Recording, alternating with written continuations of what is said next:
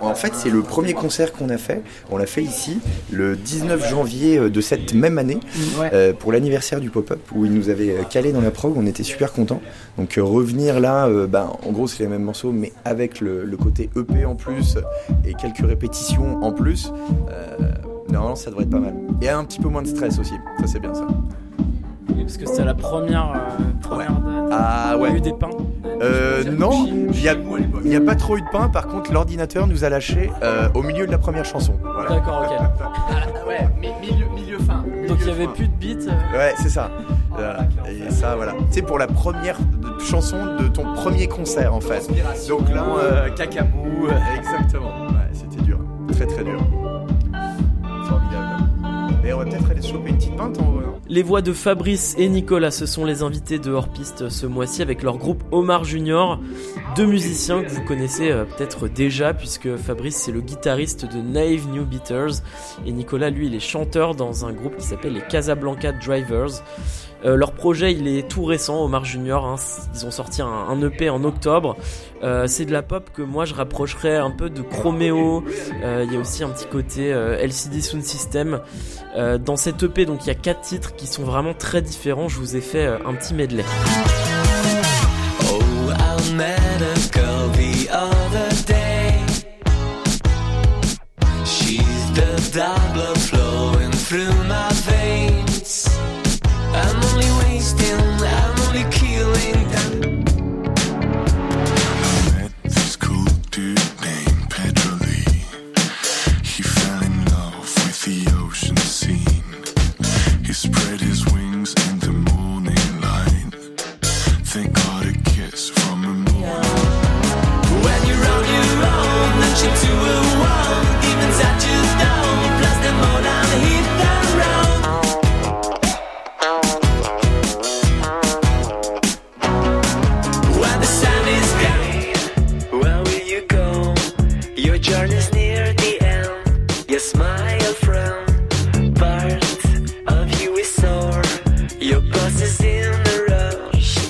Alors avec un son comme ça, c'est vrai qu'on s'imagine pas forcément un groupe qui s'appelle Omar Junior.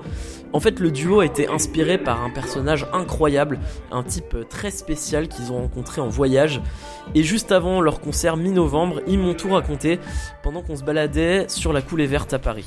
Donc on arrive à la Coulée Verte René Dumont, la Highline de Paris. Waouh. Mec, c'est... Je suis un petit peu ému là d'ailleurs. C'est une première. Hein. Oh, putain, c'est beau. Tiens, le dire. Et est-ce qu'ils font comme à New York, est-ce qu'il y a des bars ? À la base de Omar Junior, il y a une escapade au Mexique, c'est ça ? Tout à fait. Ouais, après que nous nous soyons rencontrés sur une scène corse avec Nico, nous décidâmes de partir à Noël, en Noël 2014, faire un petit surf trip au Mexique. D'accord. Vous vous êtes rencontrés ? Comment ? Alors on s'est rencontrés, on jouait avec les Naïve New Beaters après les Casablanca Drivers au Porto Vecchio Festival. Exactement. Le 31 août 2014. Et non, je ne suis pas amoureux de Nicolas. Ah oui, parce que 4 mois plus tard, c'est rapide. Bah ouais, mais bon, je lui ai transmis la passion du surf, du mescal, le soleil. Et il m'a appris à changer mes cordes aussi. Non, il m'a changé mes cordes. Tu m'as changé mes cordes ce jour-là ? Non, c'est Yannick qui s'en est occupé. Ah, okay. Quand même pas. Je pas changé mes cordes. Et bref, du coup, on s'est retrouvés au Mexique. On n'est pas des surfeurs de ouf, mais c'était un peu pour le kiff, quoi. Et on a atterri dans la Fugu Guesthouse, qui se trouve être une sorte de maison d'hôte tenue par Omar Junior, Omar Del Diego de la Paz, très exactement, et qui nous en a raconté des vertes et des pas mûres pour nous égayer tout au long du séjour, quoi. Genre un personnage, quoi. Ouais, un personnage, une sorte d'aventurier, à mon avis, mi-mytho, mi-vrai, quoi. Mais bon, mais qui te fait voyager sans te faire bouger. Et comme quelques temps après avec Nico, on s'est dit, à force de se prendre des cuites ensemble et se dire ouais, faut qu'on fasse de la musique, on a décidé de le faire. C'était le sujet parfait pour l'inspiration des paroles, de la musique du groupe. Bien que c'est vrai qu'il n'y ait pas grand chose de latin ni de mexicain dans notre musique, mais voilà, l'esprit y est, quoi. On va dire que l'écouter fort pourrait donner des hallucinations comme après une bonne cuite au mescal. En fait, on n'a pas beaucoup parlé parlé avec lui, on l'a surtout écouté. Et il nous a raconté sa vie en long, en large et en travers. Sa naissance au Japon, le fait qu'il a failli devenir maître sushi. Enfin, c'est ce qu'il dit. C'est ce que, en tout cas, sa mère voulait qu'il fasse. Ensuite, il est tombé dans une sorte de coma profond qu'on raconte dans la chanson Omar, You've Been Too Far d'ailleurs, où après avoir préparé un fugu, tu sais le fugu, l'espèce de poisson japonais, où quand tu te trompes dans la préparation, ça peut libérer un poison qui est dans l'estomac ou je sais pas trop quoi, un truc de défense qu'a ce poisson. Et puis il est tombé dans le coma et apparemment en se réveillant de son coma, il s'est dit ça suffit, je me casse du Japon, je vais parcourir le monde pour essayer de retrouver son père qu'il n'avait jamais connu. Voilà. D'accord, mais le mec a une gueule de japonais quand même ou... Non. Non, il a une tête déjà de mec un peu vieux parce que quand on l'a vu, il devait être sur ses 50-60 ans. Un Tom Selleck. Tu vois, un peu magnum, tu vois. Un Tom Selleck mexicain, du coup. Un Tom Sellecko. On n'était pas là, on n'a pas vérifié, mais c'est vrai qu'il avait l'air d'avoir bien roulé sa bosse. Je tiens à dire qu'il nous a raconté qu'il était sorti avec Kim Basinger aussi à un moment. Et là, j'avais envie de dire mytho, mais c'est tellement beau que comme c'est un... Il n'est pas sorti, c'était une petite... Enfin, c'était un coup d'un soir, quoi. C'est ça qu'il nous a dit. C'était pas sa meuf. Une escapade. Parce qu'apparemment, c'est quoi? C'est le tournage de James Bond, ouais, c'est ça. Il y avait un James Bond qui se tourne... C'était où, d'ailleurs?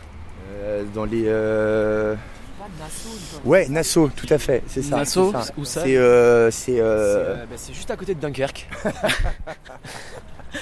Donc tournage de James Bond. Ouais, celui avec les crocos là. Je me souviens plus. Non, c'est pas Jamais plus jamais parce que ça c'est avec Roger Moore, je crois.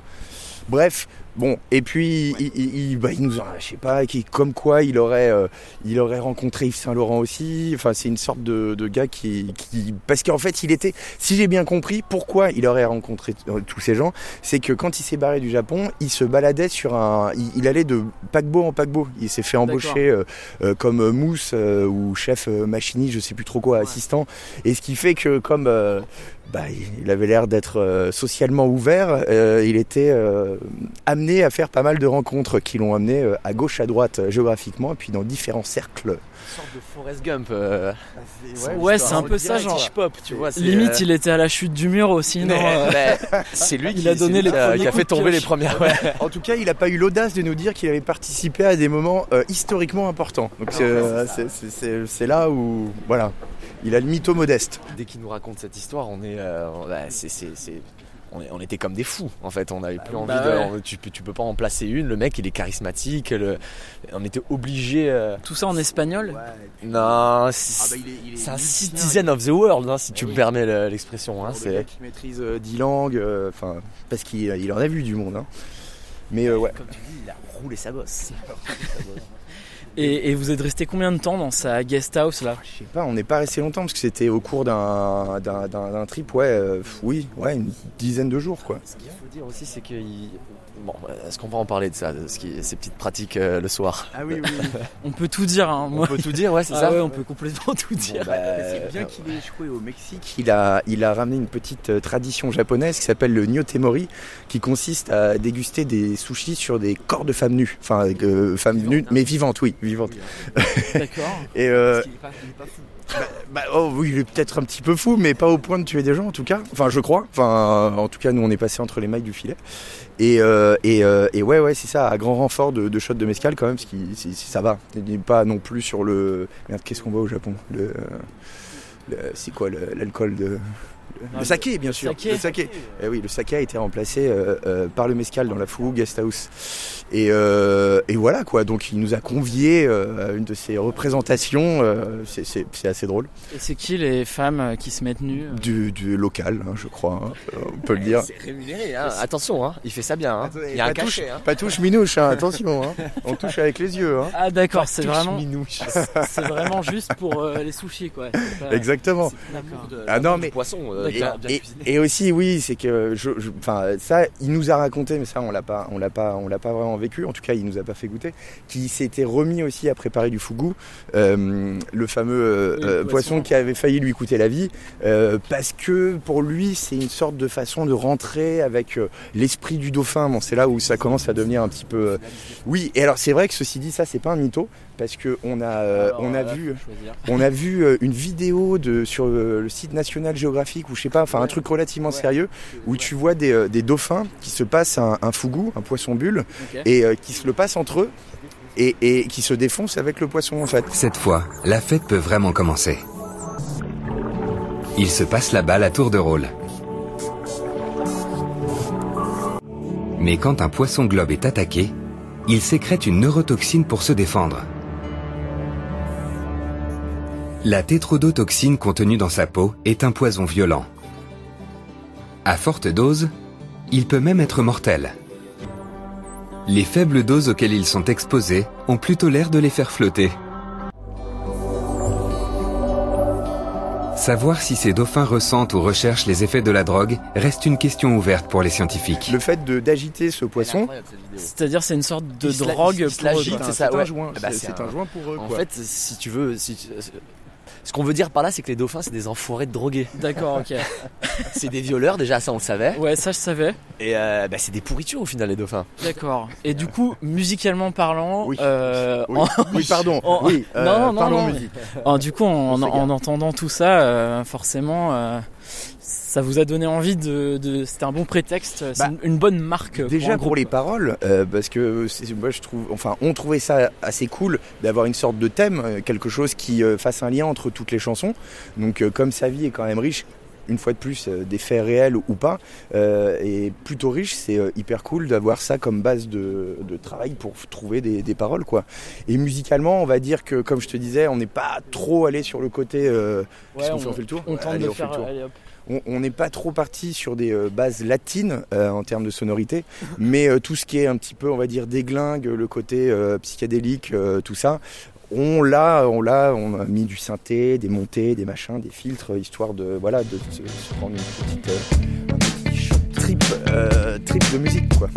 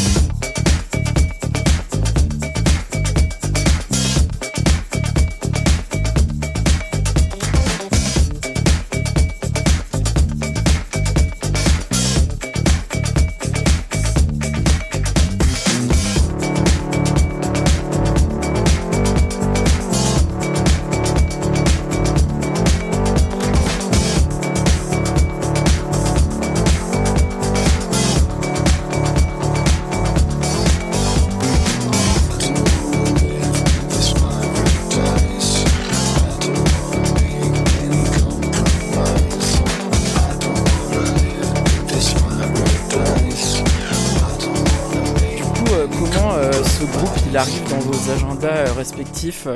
Toi avec Naïve New Beaters, vous êtes en train d'enregistrer, c'est ça? Ouais, tout à fait, on est sur un prochain album. Bah écoute, ça arrive plutôt bien parce que comme on a fait la musique, les albums il y a quelques mois et que là on est en train de tourner, ça j'agence hyper bien avec le fait de bosser sur un nouvel album avec les Naïves et tourner avec Omar en ce moment quoi.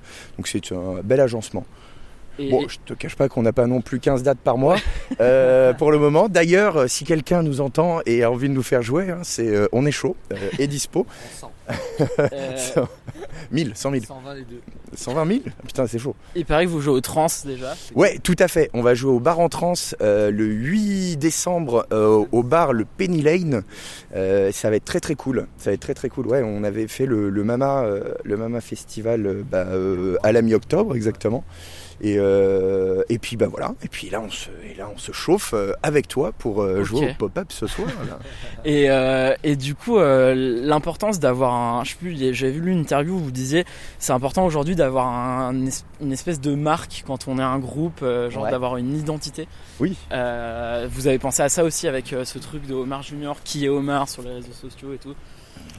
Ah bah en même temps comme il existe, enfin on l'a vu, la marque était évidente quoi. Il suffit juste d'essayer de le faire partager cet esprit avec notre public, notre maigre public.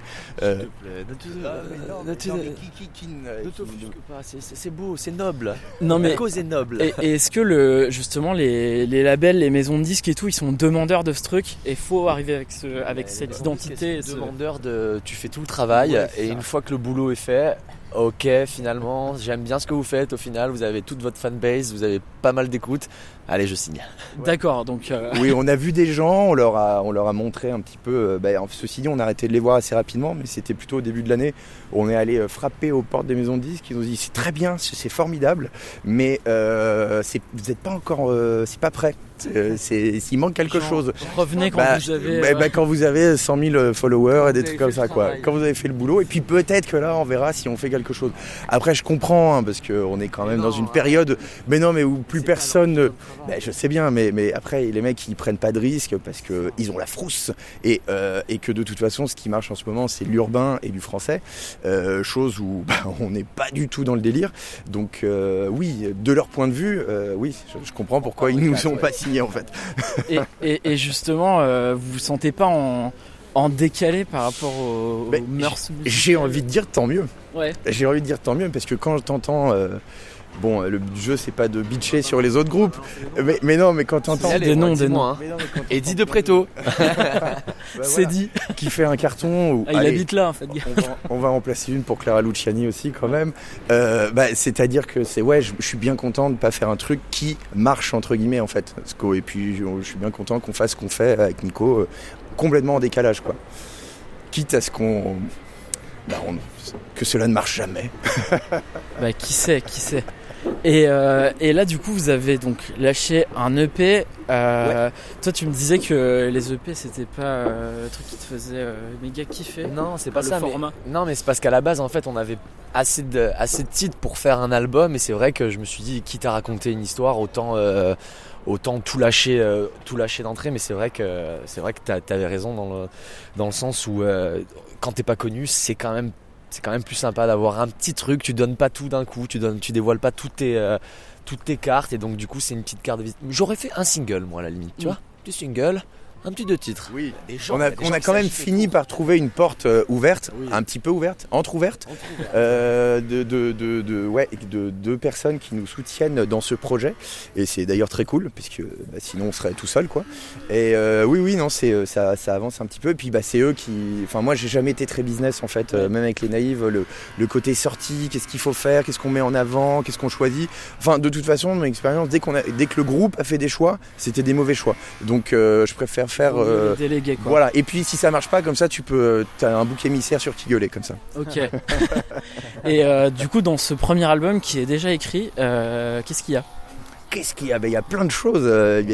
On est dans l'esprit de l'EP. Oui, clairement. Mais alors après c'est marrant parce que hier il y a je sais plus qui me disait que l'EP c'est génial, enfin qui aimait apparemment beaucoup l'EP, mais qui me disait que par contre on comprend pas que c'est le même groupe qui a fait tous ces morceaux. C'est qui ça? C'est Philippe le Breton, figure-toi. Ah bon? Ouais. Qui est cette personne qui, il se trouve que j'étais hier à l'anniversaire de notre tourneur Joran Le Cor qu'on embrasse. Et en fait, Philippe, c'est un de ses potes et c'est le programmateur des Transmusical, des Bar en trans de Rennes justement. Donc Nico a dû coucher avec lui pour qu'on obtienne ce spot. Ah, il est plus là. Bah j'en profite pour le charger un peu. Tu veux qu'on marche ou pas, hein?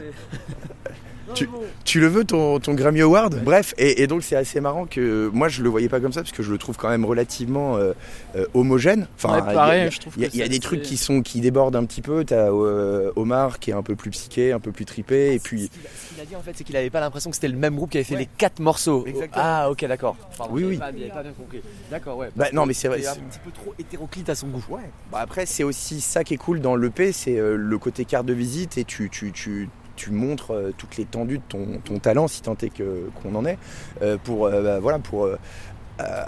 faire venir appâter le client, quoi. Ouais, et puis en plus, je sais pas, moi, votre son, il m'a pas mal fait penser à Chroméo, en fait, ou à ce genre de groupe, qu'on quand même... C'est la première fois qu'on dit ça. Ouais. Vous savez, Chroméo, c'est la première fois. Mais c'est assez propre, quand même, non? Ouais, c'est très produit, c'est plus produit que vous, mais dans le côté...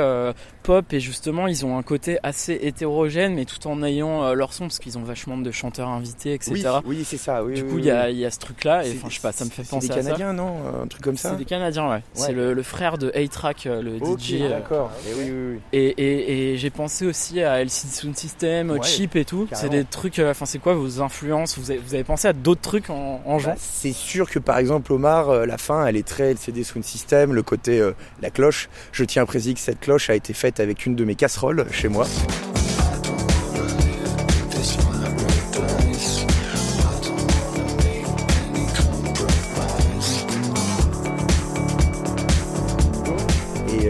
Et ouais, non, LCD Sound System, c'est une bonne référence.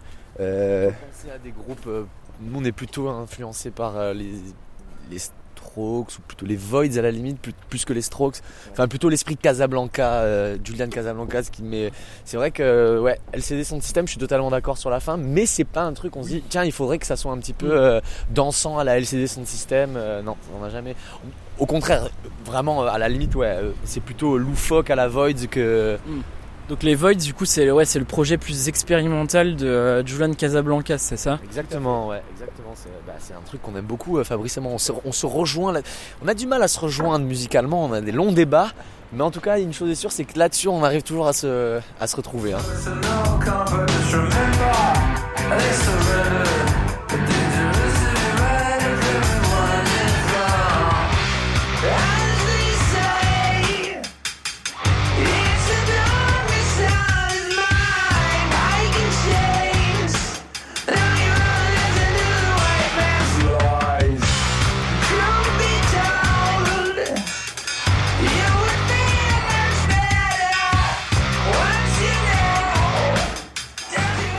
Vous êtes plutôt genre on fait max de recherche en studio, on met des effets, on met machin, ou d'abord vous avez un squelette un peu et vous ajoutez des trucs Ah oui, bah clairement cette chanson elle a eu plusieurs versions, mais simple au départ. Oui.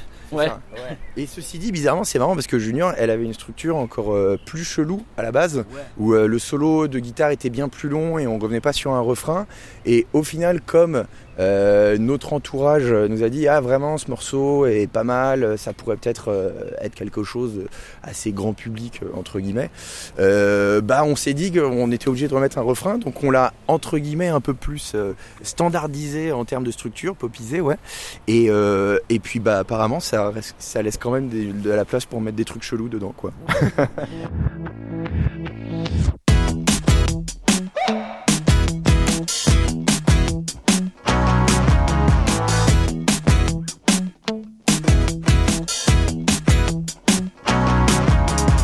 I wanna search places, I want fresh faces, I wanna go right now. I wanna break free, I wanna chase dreams, I'm gonna go right now. But I'm over and trying to break the chains, the tide that are coming on. As the fear and the shaking just broke the rope, my freedom was running out. When you're on your own, then you're too alone, even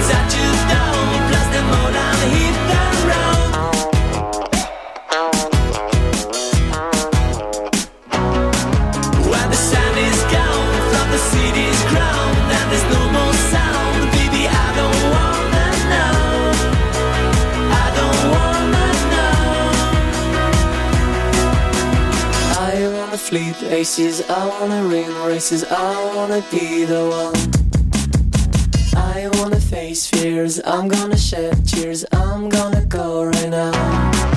But the more I'm trying to break the chains that tied at a coming on, as the fear and the shaking just broke the road, my freedom was running out. When you're on your own, lunch into a wall, demons at your down, you blast them all and hit them round. Alone in the road, don't believe what you're told, if you stay you won't know, how won't you know? When the sun is gone, from the city's ground, and there's no more sound, baby I don't wanna know, I don't wanna know. Let it go to you and come.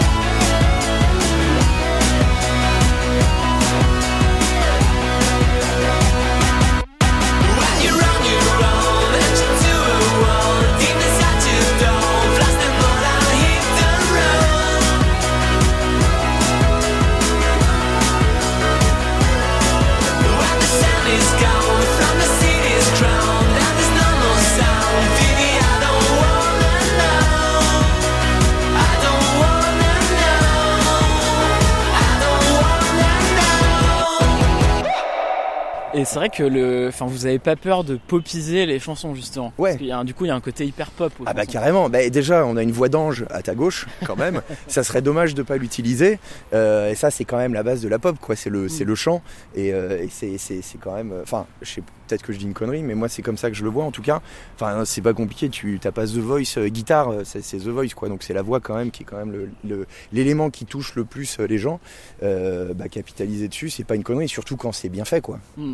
Et d'ailleurs, sur le morceau Omar, ta voix me fait vachement penser à Baxter Dury.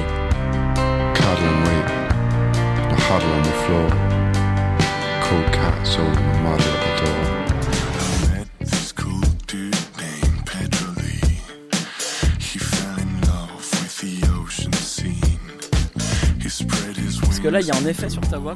Ça ouais, c'est un. Bah là, le producteur à ma droite t'en dira plus, mais c'est un détune en fait, c'est ça. C'est. Ouais, c'est un autre. Oui, une sorte de vocodeur, mais qui est très très bas quoi. Suis-je bête ? C'est. Oui, c'est ça. C'est en gros un vocal transformer. Ouais, voilà. Mais je peux sentir comme ça, hein, ouais, vraiment. Hein. Il a bien fumé la veille. Sans effet, hein. Dude. Comme ça quoi. Comme il y a vachement d'effets et tout dans votre musique. Oh putain, hop là. Oh putain, merde. La route est fermée. Demi-tour. Attends, on va essayer de pas gêner les 1000 joggers. Et du coup, comme il y a vachement d'effets et tout dans votre musique, en live, j'ai vu que vous étiez 3. Ouais. Comment ça marche ? Bah alors, pour le moment, on va pas se mentir, hein, le rêve, ça serait d'avoir une formation complète avec basse batterie, des synthés en plus. Mais là, pour le moment, on est Nico et moi et Max qui officie au synthé aussi, avec talent et brio. Et puis, on a évidemment, un ordinateur avec des séquences qui fait office de batteur et de bassiste en fait. Et ça marche bien comme ça ? Et ça marche plutôt bien pour le moment, auquel point qu'on a réussi à convaincre Joran, un tourneur, de nous faire tourner. Bon, peut-être aussi parce que comme c'était une formation réduite avec finalement pas trop de matos, c'est toujours agréable. Ça plaît plus. Voilà, c'est ça, c'est plus transportable et ça c'est vrai que c'est quand même un atout.